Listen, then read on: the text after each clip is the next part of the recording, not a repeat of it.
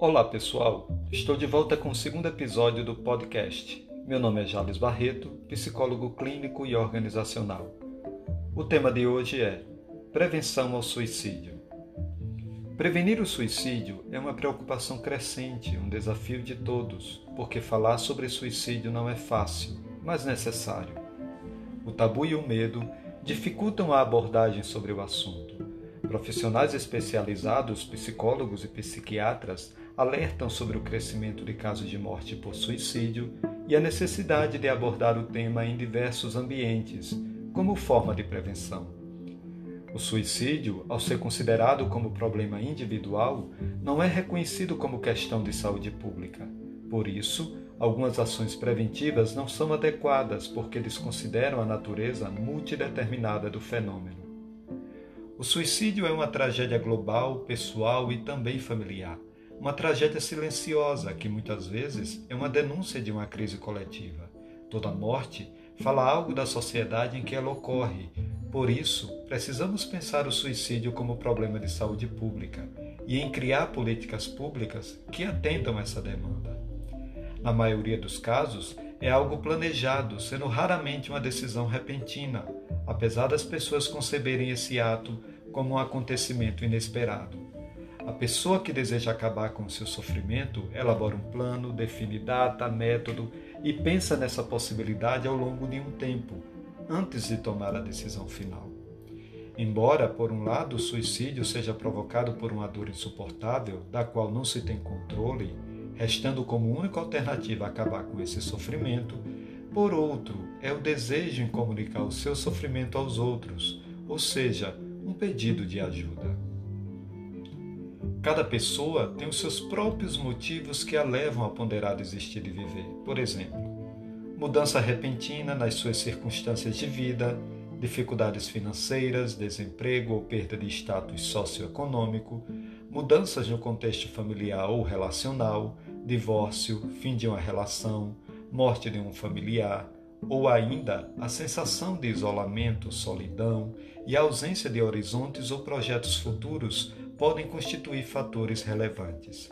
Outras situações também contribuem para um estado maior de desorganização e desconforto emocional. Por exemplo, a depressão, a bipolaridade, o alcoolismo, a esquizofrenia, dentre outras patologias. Todas estas questões aumentam a possibilidade do desespero se tornar intolerável, pois o indivíduo potencialmente fragilizado não consegue pensar em soluções para lidar com estas adversidades. Falamos agora da sociedade medicalizada e o aumento dos casos de suicídio. O CFP, o Conselho Federal de Psicologia, esclarece que, apesar dos dados apontarem para uma sociedade altamente medicalizada, o número de casos de suicídio vem aumentando de forma alarmante, evidenciando incoerência a grande quantidade de indivíduos que fazem o uso de medicação não corresponde a uma baixa no número de pessoas que apresentam ideação suicida. Embora a medicação possa constituir-se parte importante do tratamento, é necessário compreender que o seu uso por si só não equivale a um tratamento completo para o sujeito em sofrimento. Ao contrário, o uso inadequado e indiscriminado de medicamentos pode resultar em graves consequências à saúde dos usuários ou ainda levar à dependência.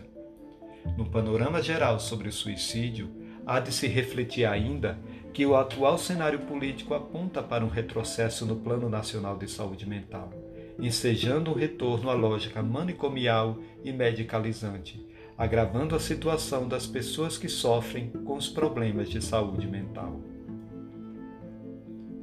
Quais os sinais de alerta a serem observados em uma pessoa que deseja cometer suicídio?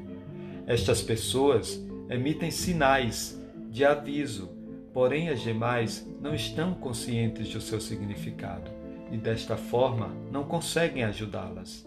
Alguns exemplos de sinais de alerta cuja detecção eficaz poderá salvar a vida. Tornar-se uma pessoa depressiva, melancólica, apresentando grande tristeza, desesperança, angústia permanente, pessimismo e choro sistemático, falar muito acerca da morte ou sobre não ter razões para viver, utilizando expressões verbais tais como não aguento mais, nada tem importância ou quero acabar com tudo. Aumento do consumo de álcool, droga ou medicamentos. Afastamento e isolamento social, evitando relacionamento e integração com as famílias ou demais grupos. Insônia persistente, ansiedade, automutilação e outras situações. Mas como prevenir o suicídio? É possível evitar um ato tão extremo? É possível. E para isto, segue algumas orientações para lidar com estas situações de risco. Primeiro, escutativa ajuda a prevenir o suicídio. Isso significa estar presente e perceber o outro. Por isso, escutar com compaixão, sem julgar, sem minimizar os problemas e dúvida que as pessoas enfrentam, é muito importante para prevenir o suicídio. Segundo, conhecer e investigar problemas psicológicos. Diversos casos de suicídios estão ligados com a depressão, a bipolaridade, transtornos de ansiedade, transtornos pós-traumáticos, dentre outros. Muitas pessoas não conseguem lidar sozinhas com essas patologias e o acompanhamento de um profissional qualificado é fundamental. Perceber e ajudar o outro a buscar apoio é um fator crucial para a prevenção. Terceiro, problemas com drogas, medicamentos e abuso de álcool. O vício traz muitas dores, sendo a falta de controle um agravante para a situação. Portanto, é necessária uma intervenção e acompanhamento de profissionais qualificados para a redução do risco de suicídio. Quarto, prevenção do bullying.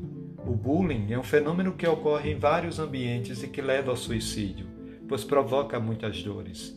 Não ser aceito num grupo social provoca sentimentos de rejeição e autopunição, que são difíceis de controlar. É necessário ficar atento aos casos de bullying. Quinto, relacionamentos. Os relacionamentos baseados nas violências psicológicas, físicas, sexuais e demais situações levam a grandes sofrimentos, provocando depressão, ansiedade e outras patologias. O trauma deixado por essas ocorrências ficam gravados no inconsciente, ocasionando vergonha, medo, culpa, fazendo as pessoas acreditarem que é responsável pelo que sofreu. É importante que o indivíduo que pensa em suicídio saiba que a morte causaria sofrimento nas pessoas que estão à sua volta, familiares, amigos e demais. Incentive a pessoa a pedir ajuda especializada, psicólogo, psiquiatra, hospitais, serviços de apoio. No entanto, em caso de risco iminente, chame o serviço de emergência imediatamente para conduzir a um atendimento adequado. Vale salientar que, para evitar o suicídio, é necessário ser sensível ao outro, acolhendo as suas dores, pois o devido acolhimento continua sendo uma das melhores formas de ajudar a quem está enfrentando este problema. E o psicólogo? Qual a sua forma de atuação?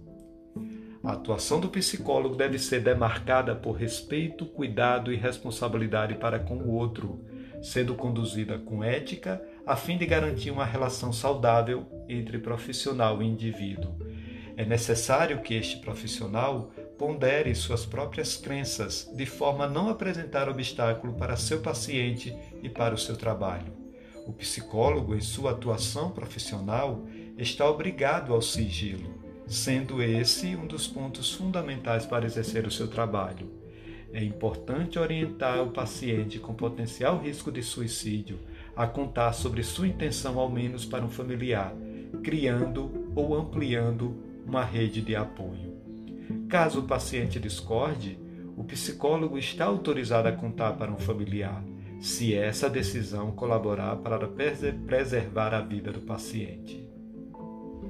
Abordar o tema do suicídio requer muito cuidado levando o psicólogo a refletir constantemente sobre o seu papel como profissional. Caso não esteja preparado para lidar com essa situação, o processo terapêutico não será o esperado, gerando consequências adversas. Desta forma, é importante encaminhar o cliente para outro profissional que esteja mais apto para lidar com esta demanda. Campanha de prevenção ao suicídio. O Setembro Amarelo é uma campanha de conscientização sobre a prevenção do suicídio, sendo o dia 10 do referido mês definido como Dia Mundial de Prevenção. Porém, este trabalho de prevenção acontece todo ano. Falar sobre suicídio, sobre prevenção ao suicídio, não deve ser apenas no mês de setembro, mas o ano inteiro. Com o objetivo de prevenir e reduzir os números de suicídio registrados que ocorrem todos os anos, que são cerca de 12 mil no Brasil e mais de um milhão no mundo, esta campanha, o Setembro Amarelo, cresceu por todo o Brasil, tendo o apoio de toda a sociedade e das diversas instituições que divulgam e debatem sobre este problema de saúde pública. E esta campanha é muito importante para a prevenção ao suicídio. Enfim, se você perceber que existem pessoas à sua volta que apresentam estes sinais, não desvalorize ou minimize a sua dor, pois este não é o caminho para a prevenção. Mas recomende a ajuda de um profissional especializado, porque a vida dela pode estar em risco. Você pode buscar ajuda também nos seguintes serviços: o CVV, o Centro de Valorização da Vida, que realiza apoio emocional e prevenção do suicídio, atendendo voluntária e gratuitamente todas as pessoas que querem e precisam conversar. O atendimento é sigiloso, através do número 188 24 horas todos os dias. Para saber mais, acesse o site www.cvv.org.br. Em caso de risco de suicídio iminente, entre em contato com 192 o SAMU e solicite atendimento imediato, ou, se possível, leve a pessoa para uma unidade básica de saúde mais próxima.